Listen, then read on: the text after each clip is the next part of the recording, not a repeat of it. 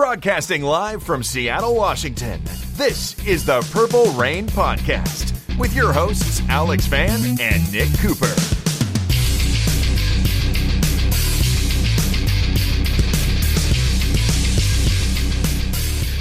Yo, guys, what is going on? This is the Purple Rain Podcast. I'm one of your hosts, Alex. I'm Nick.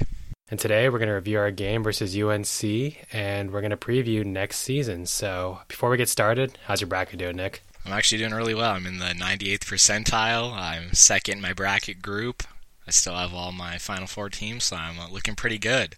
What about you, Alex? Uh, well, my bracket has gotten decimated because I picked Syracuse and UW to go into it. So I deleted all the apps uh, involving the brackets, and yeah. Uh, Hometown faithful, I love it.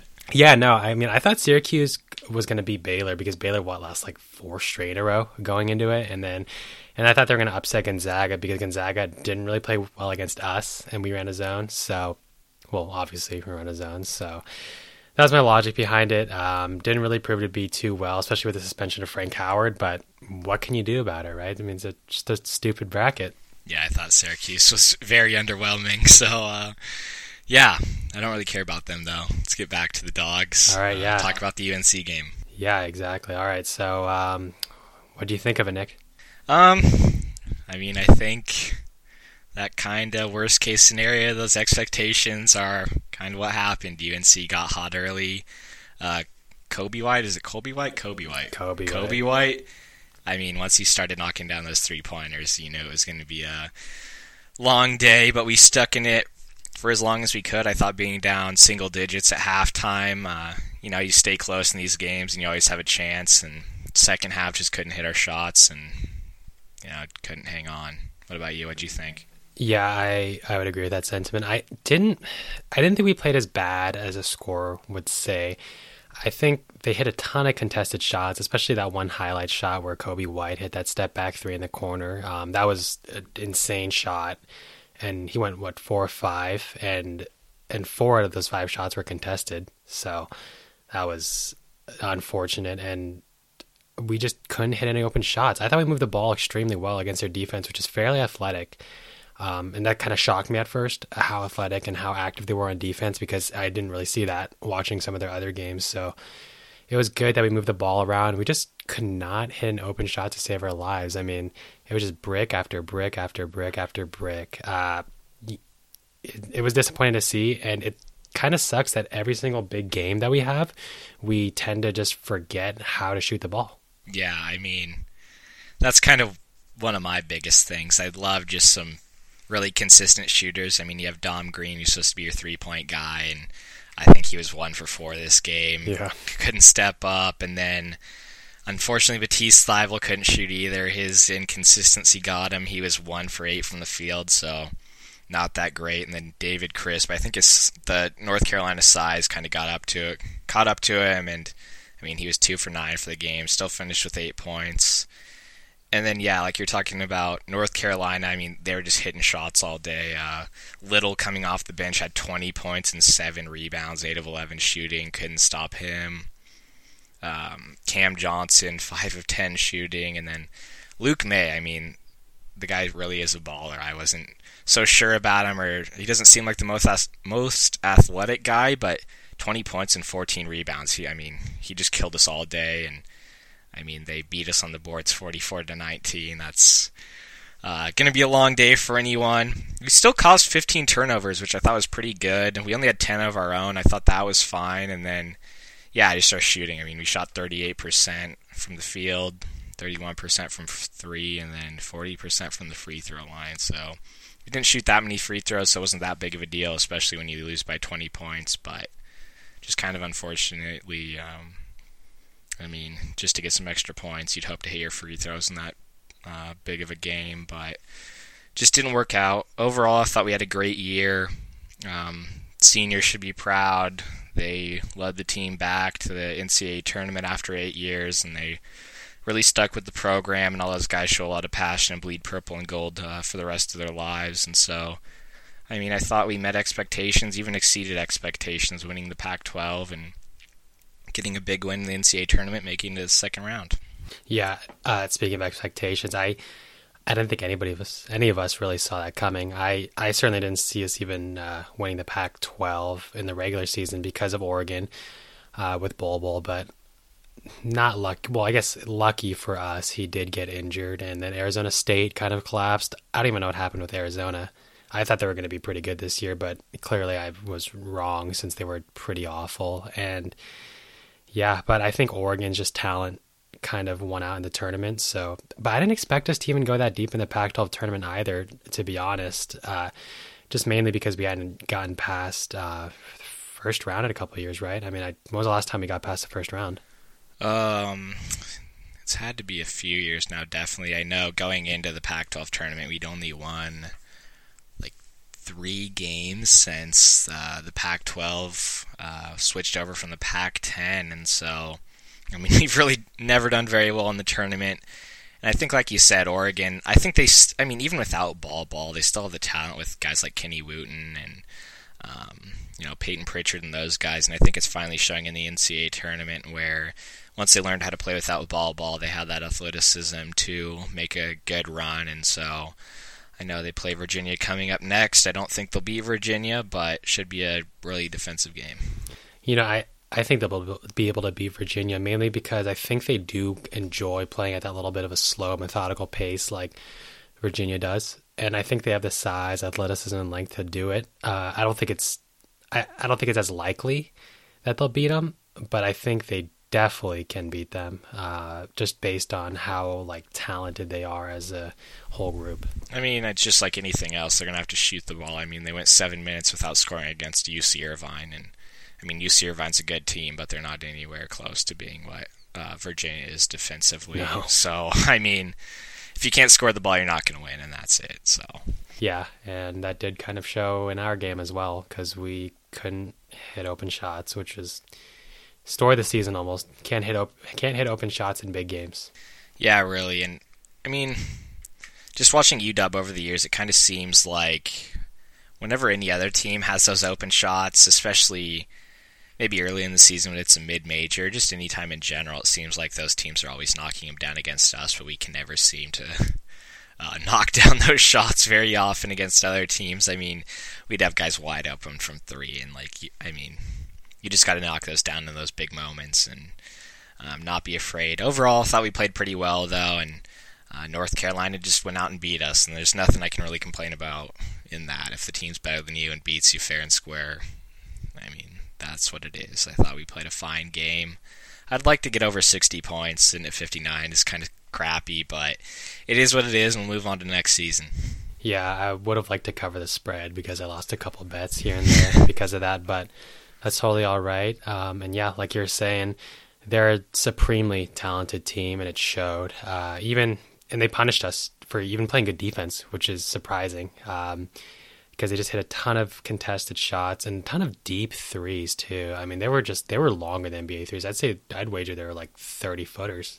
Yeah, one thing that really frustrated me, frustrated me about the game though is, you know that North Carolina likes to move the ball, push the push the tempo, play an up tempo game, and you know they're going to try and beat the zone back down the court before you get step up. And it seemed like quite a few times our guards were not getting back down the floor. I'd see Noah uh, make a layup or fouled, get hacked, and he'd be the first one back down the floor trying to stop the ball. And I think it gives a lot of credit to him. You know, he left it all out there in this game, but really frustrates me that the guards sitting around the three point line aren't getting back and stopping ball, and we let them take it way take it from uh, baseline to baseline, making a layup a few too many times, which I think was really frustrating. Yeah, I agree. I, I don't know if it was a lack of I don't I wouldn't even say it's a lack of effort. I'd say it's just a lack of discipline and a lack of hustle. Uh, that and that really, really just messed us up. I mean, how many like open dunks in Nassir Little have? I mean, he had to have three or four, maybe five. five. I mean, he had 20 points, so you know he was um, getting to the basket whenever he really wanted to. Yeah, for sure. Um, there was that one like foul on Hameir Wright where he tried to dunk, and I, you know, I don't get it's a foul. Like, if you go straight up and you jump straight up and someone dunks on you and their arms hit your arms, how the hell is that a foul? I don't know. I, I thought he short armed the dunk to be honest and just completely missed it, but I mean it is what it is at this point. Yeah, I don't know. I just it, it just seems like bad officiating is like plagued us this whole season, no matter what. And I think we did have one Pac-12 ref, which is suspicious because it's almost like a conflict of interest, and obviously it didn't really help us since we didn't really get too many foul calls going our way. Yes, that was that was really odd to me. Actually, I've never. I mean, I'm not sure how common it is. It must be more common in uh, March Madness than it is in like college football per se. But it was weird to me to have a conference official um, officiating our game. Yeah, no, that was just that was baffling, and yeah, I just I wish we didn't run into UNC because I feel like we could have beat almost anybody else. Because when that team gets hot and they turn over the ball, yeah, 15 times they turned over 15 times, but we couldn't punish them. So when they play that well, I mean, I don't think anybody's beating them. And right now, if I had to redo my picks, I would probably pick them to win the tournament. Yeah, they're a really good team, and I I know people and like Chris Webber on the broadcast was talking about how we really didn't adjust our zone and weren't covering the guys in the middle uh, middle of the paint. But I don't know. That's just, I mean, one, it's kind of not really how we play. We let those guys take those mid range jumpers, and if they hit them, they hit them. If not, um, most guys don't shoot it that well. Credit to North Carolina for that, but also when they were shooting the three that well, especially those deep threes, I mean, it extends the zone. That's one whole thing. I mean, when you extend the zone, the middle is going to be more open. And that also hurts us on the rebounding, too. I mean, we got killed on the boards. And some of it is the zone, obviously. I mean, when we start extending the zone to almost a 4 1, we have one guy underneath. And if they crash on the boards, it's kind of almost like a 3 on 1 situation. But there's still times where it's just like you watch certain players and they're not boxing a guy out. They're just standing there watching the ball. And um, I know we'll get to it later in the broadcast uh, or later in the podcast, but um, watching Isaiah Stewart last night in the McDonald's All American game and even Jaden McDaniels, one thing I really liked about those guys is as soon as the ball was in the air, they'd look, find a guy, box him out. It's just very simple things, and it's something we didn't do well in this game. Yeah, I, I don't get. I mean, it's it almost seems like the coaching staff is telling them not to box out because I did go back and watch Hameir Wright, and he actually boxed out extremely well in high school. So I was like, what? I, I swear I haven't. Well, actually, that's not true. I do see him box out a decent amount, but just seems like nobody else boxes out. And I think sometimes because we play four guards on the floor and just one forward, and those guys don't really have the tendency or even the uh, the thought or just like the muscle memory to box out because they're just not so they're not used to it because they're used to just being at the top of the key instead. Yeah, I think that's really true. I was listening to Mike Hopkins' press conference yesterday, and someone was asking if he thought about going to a big lineup with like Timmins, uh, Dickerson, and Hameir all in the game at the same time. But uh, like Hopkins was saying, was kind of pick your poison. What do you guys want to do? And he know he needed, or he knew he needed to score the ball, obviously, and so he went to that scoring lineup, which usually includes four guards, whether it's um, this game Bay really stepped up again, or Naz, Crisp, Nowell, and uh, like Green or someone. And so once you go to those guys, I think it's like you said, where I think Nowell's done a good job of rebounding this year, but um, I mean, as far as them consistently boxing out, it's just really not there. Yeah, it's not there, and uh, that just it kind of sucks because we got killed on the boards, even though yeah, there were a couple bricks that fell their way. I'd probably say there's like seven or eight bricks that just fell right their way, and that just.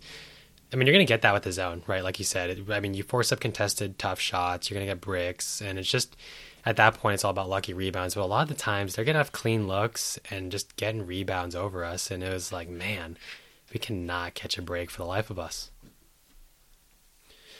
So yeah, um, I guess that's all I have to say about UNC too. Uh, I did enjoy playing against them because they didn't really seem to like flex or even like be, like have like any like egos. Like when Coby White hit a bunch of shots, he kind of seemed like Kawhi Leonard, just like no reaction, which was interesting. Um, and yeah, I I I mean, if we had to lose to a team, thinking about it now, I think UNC is a good team because classy coach, just a classy uh, school in general. So not not the worst team to lose against. I mean, besides the fact that uh, they had players taking fake classes, but um, I mean, come on, who wouldn't want to take fake classes? Be real. As far as the team, though, I know what you mean. Uh, I thought those guys were pretty pretty classy, and that's makes it better losing. I think some of that also is um, compared to like Duke, Kentucky. Those guys actually have seniors, so uh, they have some senior leadership, and I think that plays a part of it more mature just in general, and uh, just overall good basketball players. Yeah, definitely agree. And I mean, Nassir Little was just immense. And shout out to Garrison Brooks for playing through uh, getting two of his tooth or two of his teeth knocked out. That was that takes some balls, especially in basketball. So yeah, let's uh, move on to previewing next year, and I guess let's start with the recruits. Nick, go ahead. Yeah, so uh, next year, as I'm sure a lot of you guys are aware, it should be a pretty exciting recruiting class coming in. Uh, right now, headed by Isaiah Stewart, who is, uh, according to 24/7, ranked as the number six recruit in the country, five star. Um, like I said, he was in the McDonald's All American game last night, and just kind of reading how his practices and scrimmages went, seems like there was a consistent consensus that he was one of the top players on the floor, always working hard, always hustling. He's listed at 6'9", 245, and he just looks really strong, really athletic.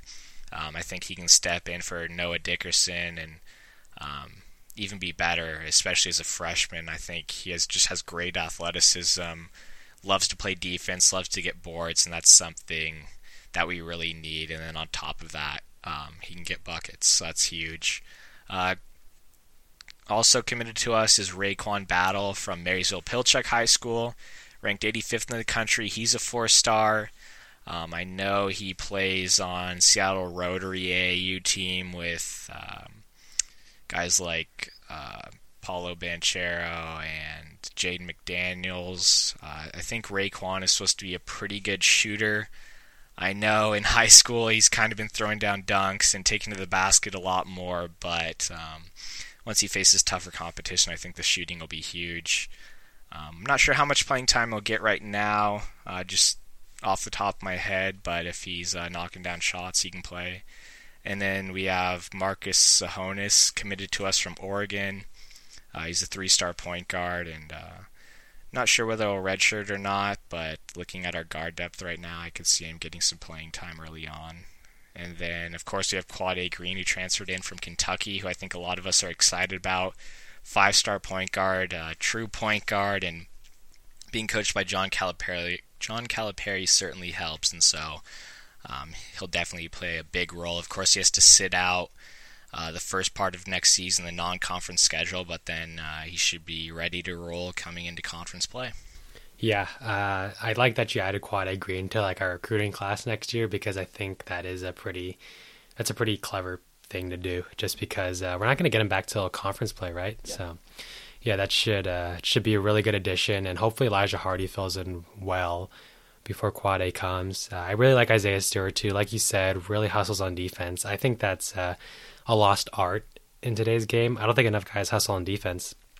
So really good of him, and yeah, he is just really athletic and he's stacked. I mean, he's built well. Uh, so it should be fun to watch him and RaeQuan battle. Man, he is smooth like butter. Like when you watch him, it's just, geez. Like I, like I know the level of competition Wesco isn't like playing in Seattle, but man, he's just on a different level compared to everybody else, and it's it's awesome to see.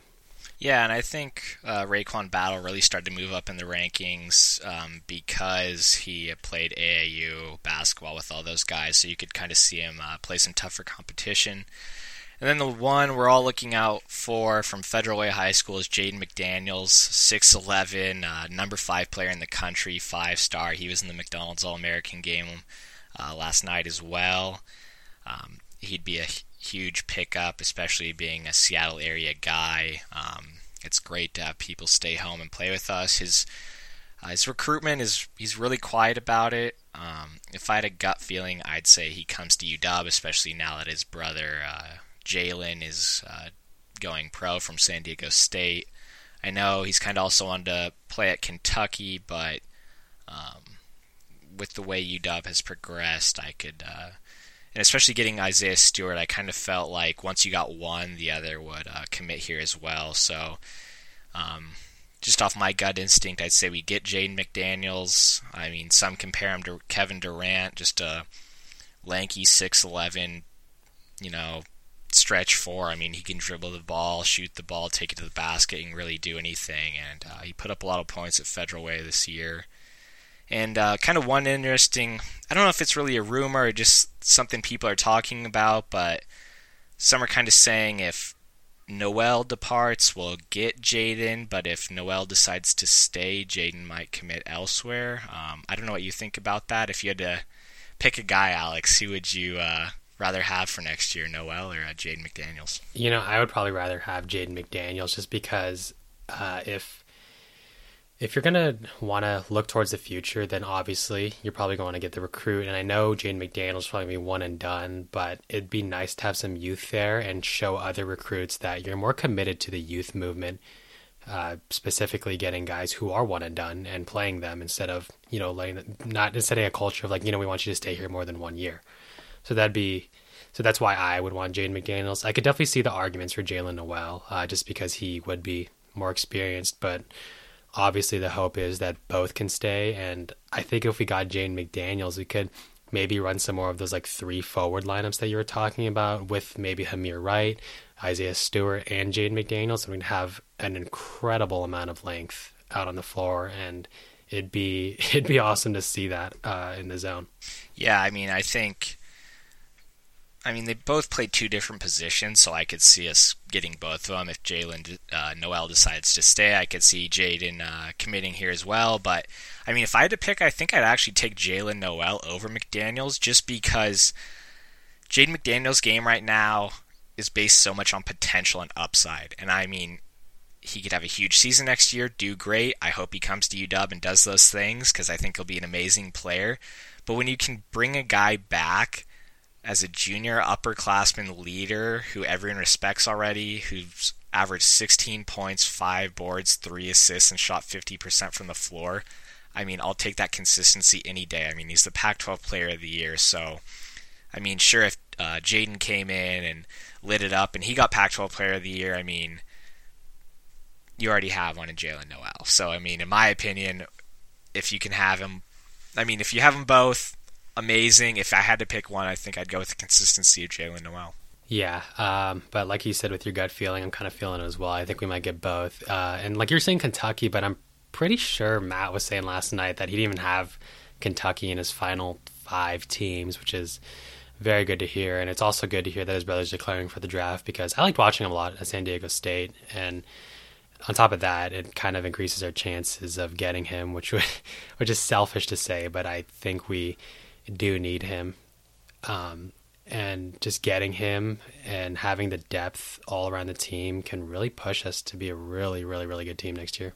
Yeah. So on top of that, um, what are your? I mean, kind of who's returning next year? How do you feel? Uh, do you think Jaylen Nowell will stay for his junior and come back for his junior year at UW, or do you think he'll go to the NBA draft? Well, what I think he'll do, I think he'll do what uh, Noah Dickerson did last year. He'll declare, see where he's going, and I think the guys in the NBA are gonna, or the NBA uh, talent evaluators are going to tell him, look, you're probably like at best a mid second because you haven't really shown too much ball handling skills considering you turn over the ball a ton. Um, I'd say he's almost a streaky shooter, even though he does get his a lot. He's a pretty streaky shooter. He'll hit a lot of uh, contested mid range shots, and I don't know if he'll get that up against NBA level, uh, NBA level talent, especially since everybody in the NBA is as good or even better than Jaylen Nowell has seen. Like everybody is. I mean, it's the best of the best in the NBA.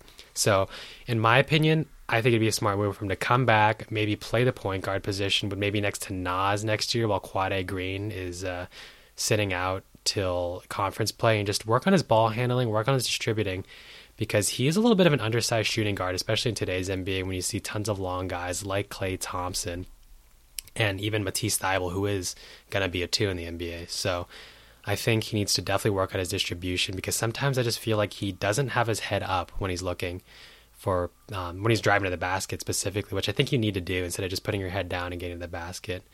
So, but I think I think he'll do what he'll do is he'll declare and then just see where he's going, and he he might leave. And honestly, I I don't think that'd be the worst thing in the world because of who we have on the team, but it would suck, obviously.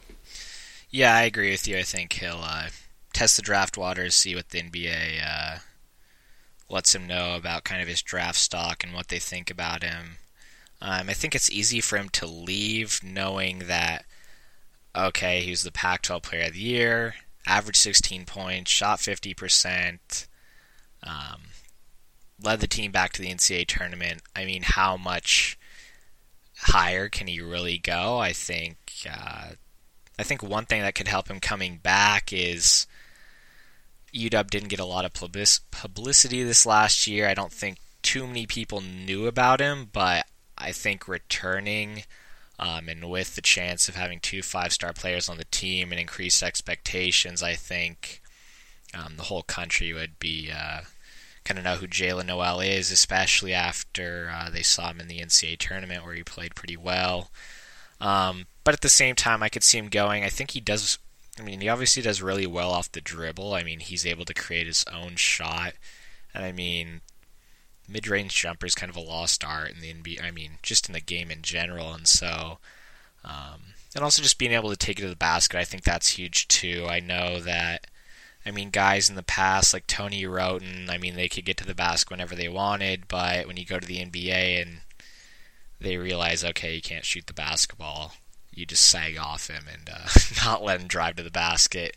And so that's why I think you know Nowell's obviously different. Um, you have to keep him honest and know that he can pull up, hit the mid range jumper, but also take you to the basket. So I think it'll be interesting. Um, another thing is that knowing we have, I, mean, they guys like Isaiah Stewart can make him better. I think get more assists, obviously, but then at the same time, um, like say if we got McDaniel's, those guys are going to be taking a lot of shots too. So I could see his scoring go down a little bit if he returns, but overall, I think like you said, he could work on things and become a better player just uh, overall in general.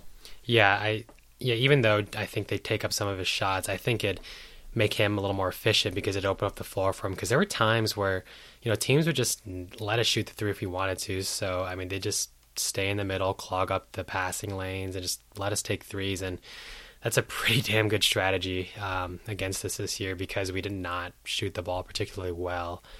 So yeah, that's yeah. I personally think if he does go, I mean, mid second is like at best, and you can I can honestly see him going undrafted just because uh, just because he was inconsistent at times. Though he was he was fantastic, but the inconsistency was there at times, and sometimes I feel like he just float in and out of games. Like, have, did you kind of notice that too? Um, a little bit, and I I definitely know what you're saying. Um, I think he's very kind of a methodic methodical player. Uh, you know, he has his ups and downs, um, but I think he tries to. I don't know. He just doesn't. You kind of know what you're getting with him, basically. Uh, I mean, you see. I mean, like he said, like I was saying last podcast, he's very consistent every game. Um, he's not going to go off for 30, but I mean, he doesn't have very many games under single digits, and so I, I mean, I think that's another thing. As I think he was a good leader this year, but I could think he could be even a better leader next year and uh, really kind of take over games more.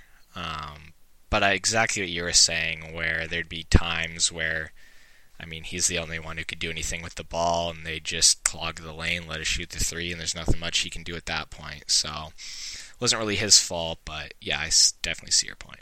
Yeah, I I just think that he if he were to go to the NBA, I think he needs to he need to sit behind like a star like guard like or any well any team that has like an established starting backcourt. So obviously like the Warriors, I think he'd he'd fare pretty well because like you said, he can create his own mid range shot and uh, with Shaun Livingston kind of regressing a lot, I think he could replace him, save the Warriors some cap, and I think he'd probably be like a 10, 10 point per player night. I mean, he's I think he could come in and be better than Quinn Cook and Shaun Livingston. So that that'd be an interesting fit. And also the Rockets. I think the Rockets would be a good fit because they do kind of play that like methodical game and a ton of ISO ball. So I think he'd fit in pretty well there. Yeah, I mean, I think so much of the NBA is uh, not to get too far off topic, but uh, just how you fit into different systems and different teams. And so I mean, like Dejounte Murray, he fell to the Spurs. I mean, he's injured this year, but he was having a really good year before that, and I think that helps a ton. Yeah, no, uh, that was a very smart move because he went to a very, very good coach, Gregg Popovich, and instead of maybe staying another year and going to a high pick like mm, I don't know the Suns. Yeah, that's where Marquese Chriss ended up, and now he's been traded around a few times and uh, hasn't. I mean, he's still very young, but just hasn't uh, met his, those expectations yet of being such a high draft pick. I know, like he's he's on the Cavs right now, so he might as well just stayed in college because he's playing that level of ball with the Cavs, anyways. So uh, moving on from Jaylen Nowell, who obviously is going to be a big topic of discussion this offseason. Um, Naz Carter, uh, it's going to be great to have him coming back, uh, unless he makes like some surprise declaration, which I don't see him doing because I think once you get past your sophomore year, I think you should stay your junior and senior year because how much of your stock is going to go down from your junior to senior year, right? Yeah, I think generally, unless you had a really terrible senior year, I mean, in my opinion, it's going to go up. Exactly. So I think having him back is going to create spacing because even though he was a bit of a streak, or I want to say he was a streaky shooter, I'd say he was just went on a cold streak towards the end of the year. He was still shooting at like a 40% clip, which is amazing. Um, definitely could work on his free throw shooting because his form is a little, it doesn't seem smooth uh, kind of looks it kind of looked like Markelle Fultz a little bit at some times, like not Utah Markelle Fultz, uh, Philly Markelle Fultz. So he could definitely work on that. But I think next year he's really going to shine with all the talent around him. And if he does stay for his senior year, I think he'll be the man. So that'll really boost his draft stock being the man. Yeah, and I think on top of that, I think we're going to be a lot longer next year. I mean, Jamal Bey at the top, kind of filling for Matisse. He's six six, great defender. I mean, finally came alive in the tournament and played really great against North Carolina. All of a sudden, he started to score the ball, and it looks like his confidence was really high. Um, and it should be ready for next year. Elijah Hardy didn't play a lot this year, but he looked good coming in, and usually he'd play against uh, still some of the starters for the other team. Naz, like you said, he'll be huge, another six six guy. I think Hameir Wright can take a step forward.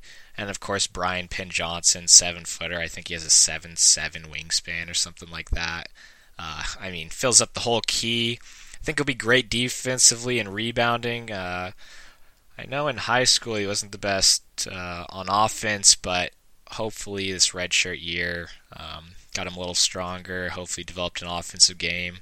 And uh, same with Nate Roberts, another 6'10, 6'11 guy with like a 7'3, 7'4 wingspan. Those two guys will be huge.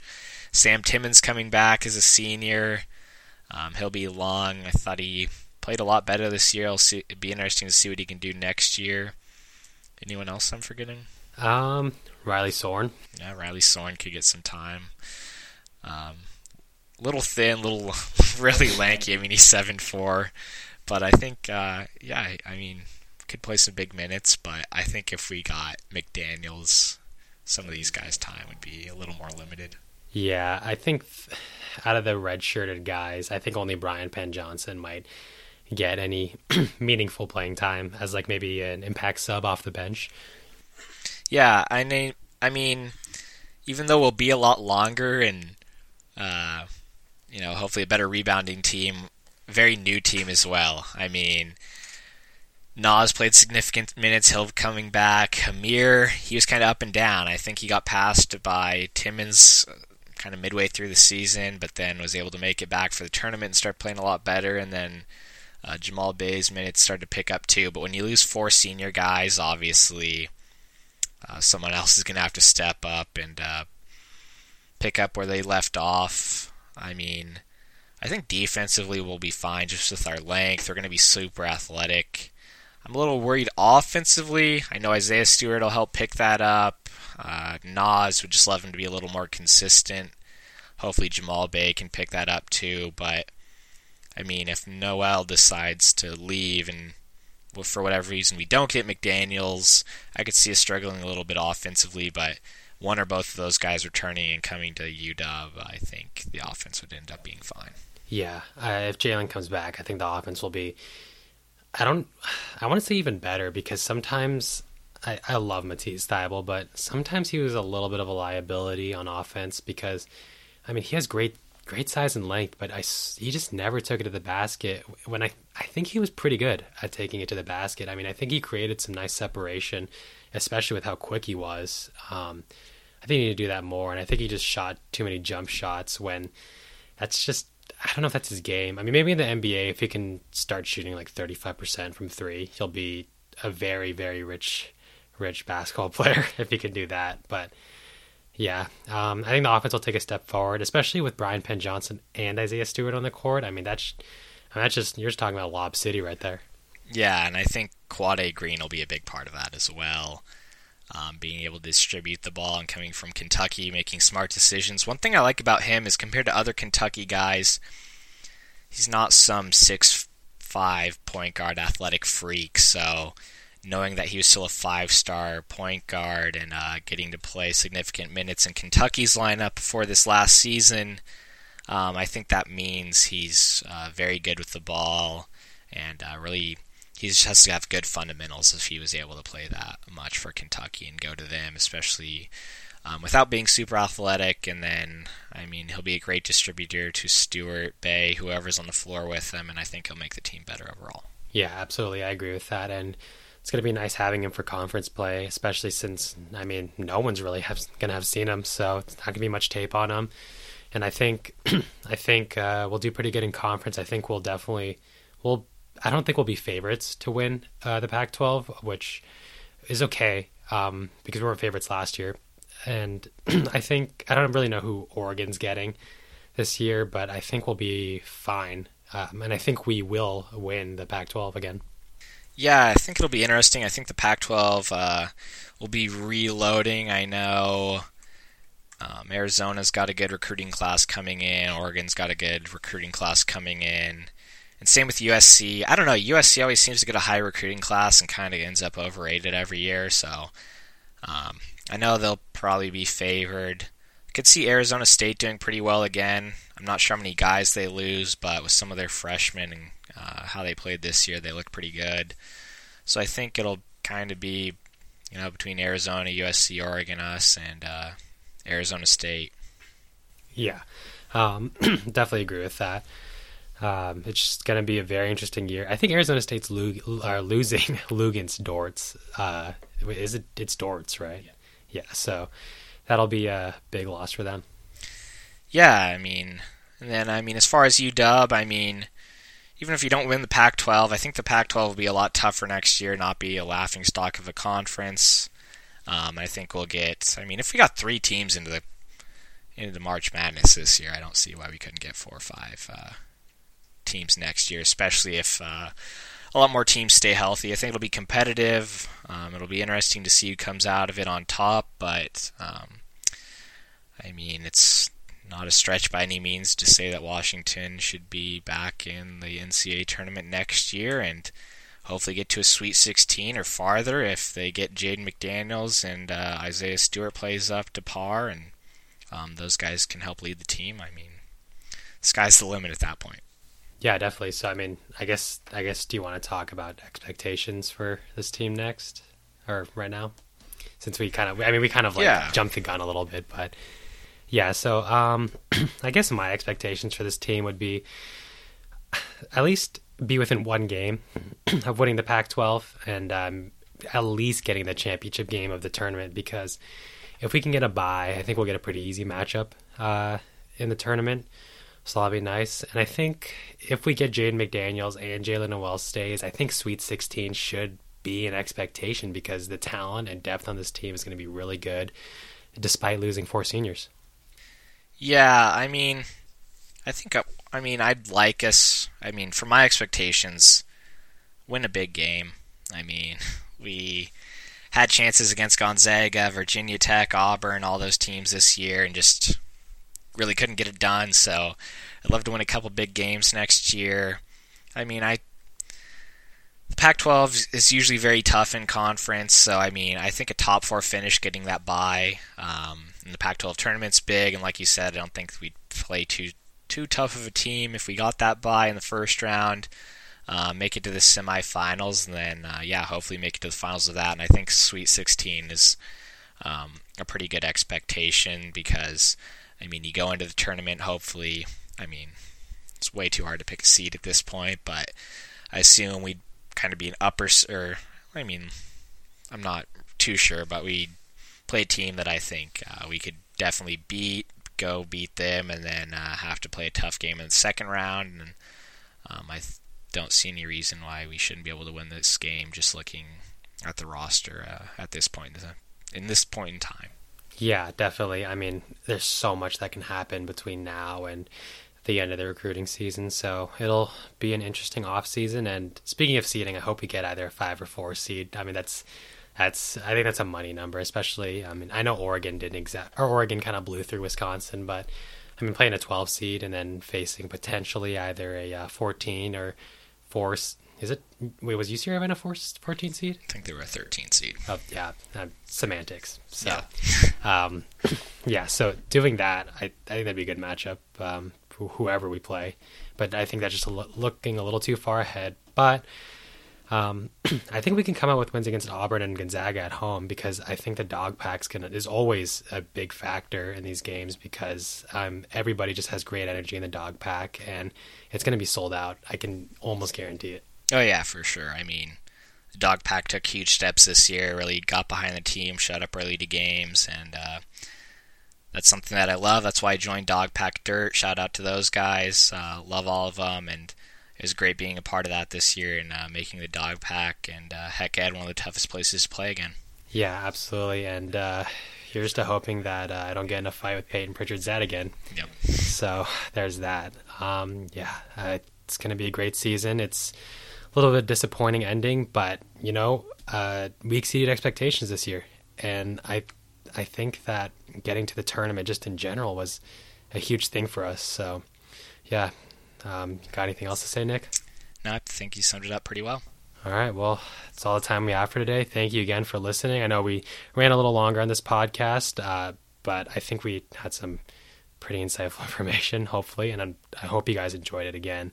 Uh, for next episode, uh, we'll be starting with football, and we're going to be talking about some of our guys entering the draft, and it'll be interesting to see some of the different takes that me and Nick have because we're on different wavelengths sometimes when it comes to football. So yeah, and yeah, hope you guys have a great time uh, with your spring break, which I know is coming to an end. And yeah, go dogs. Go dogs.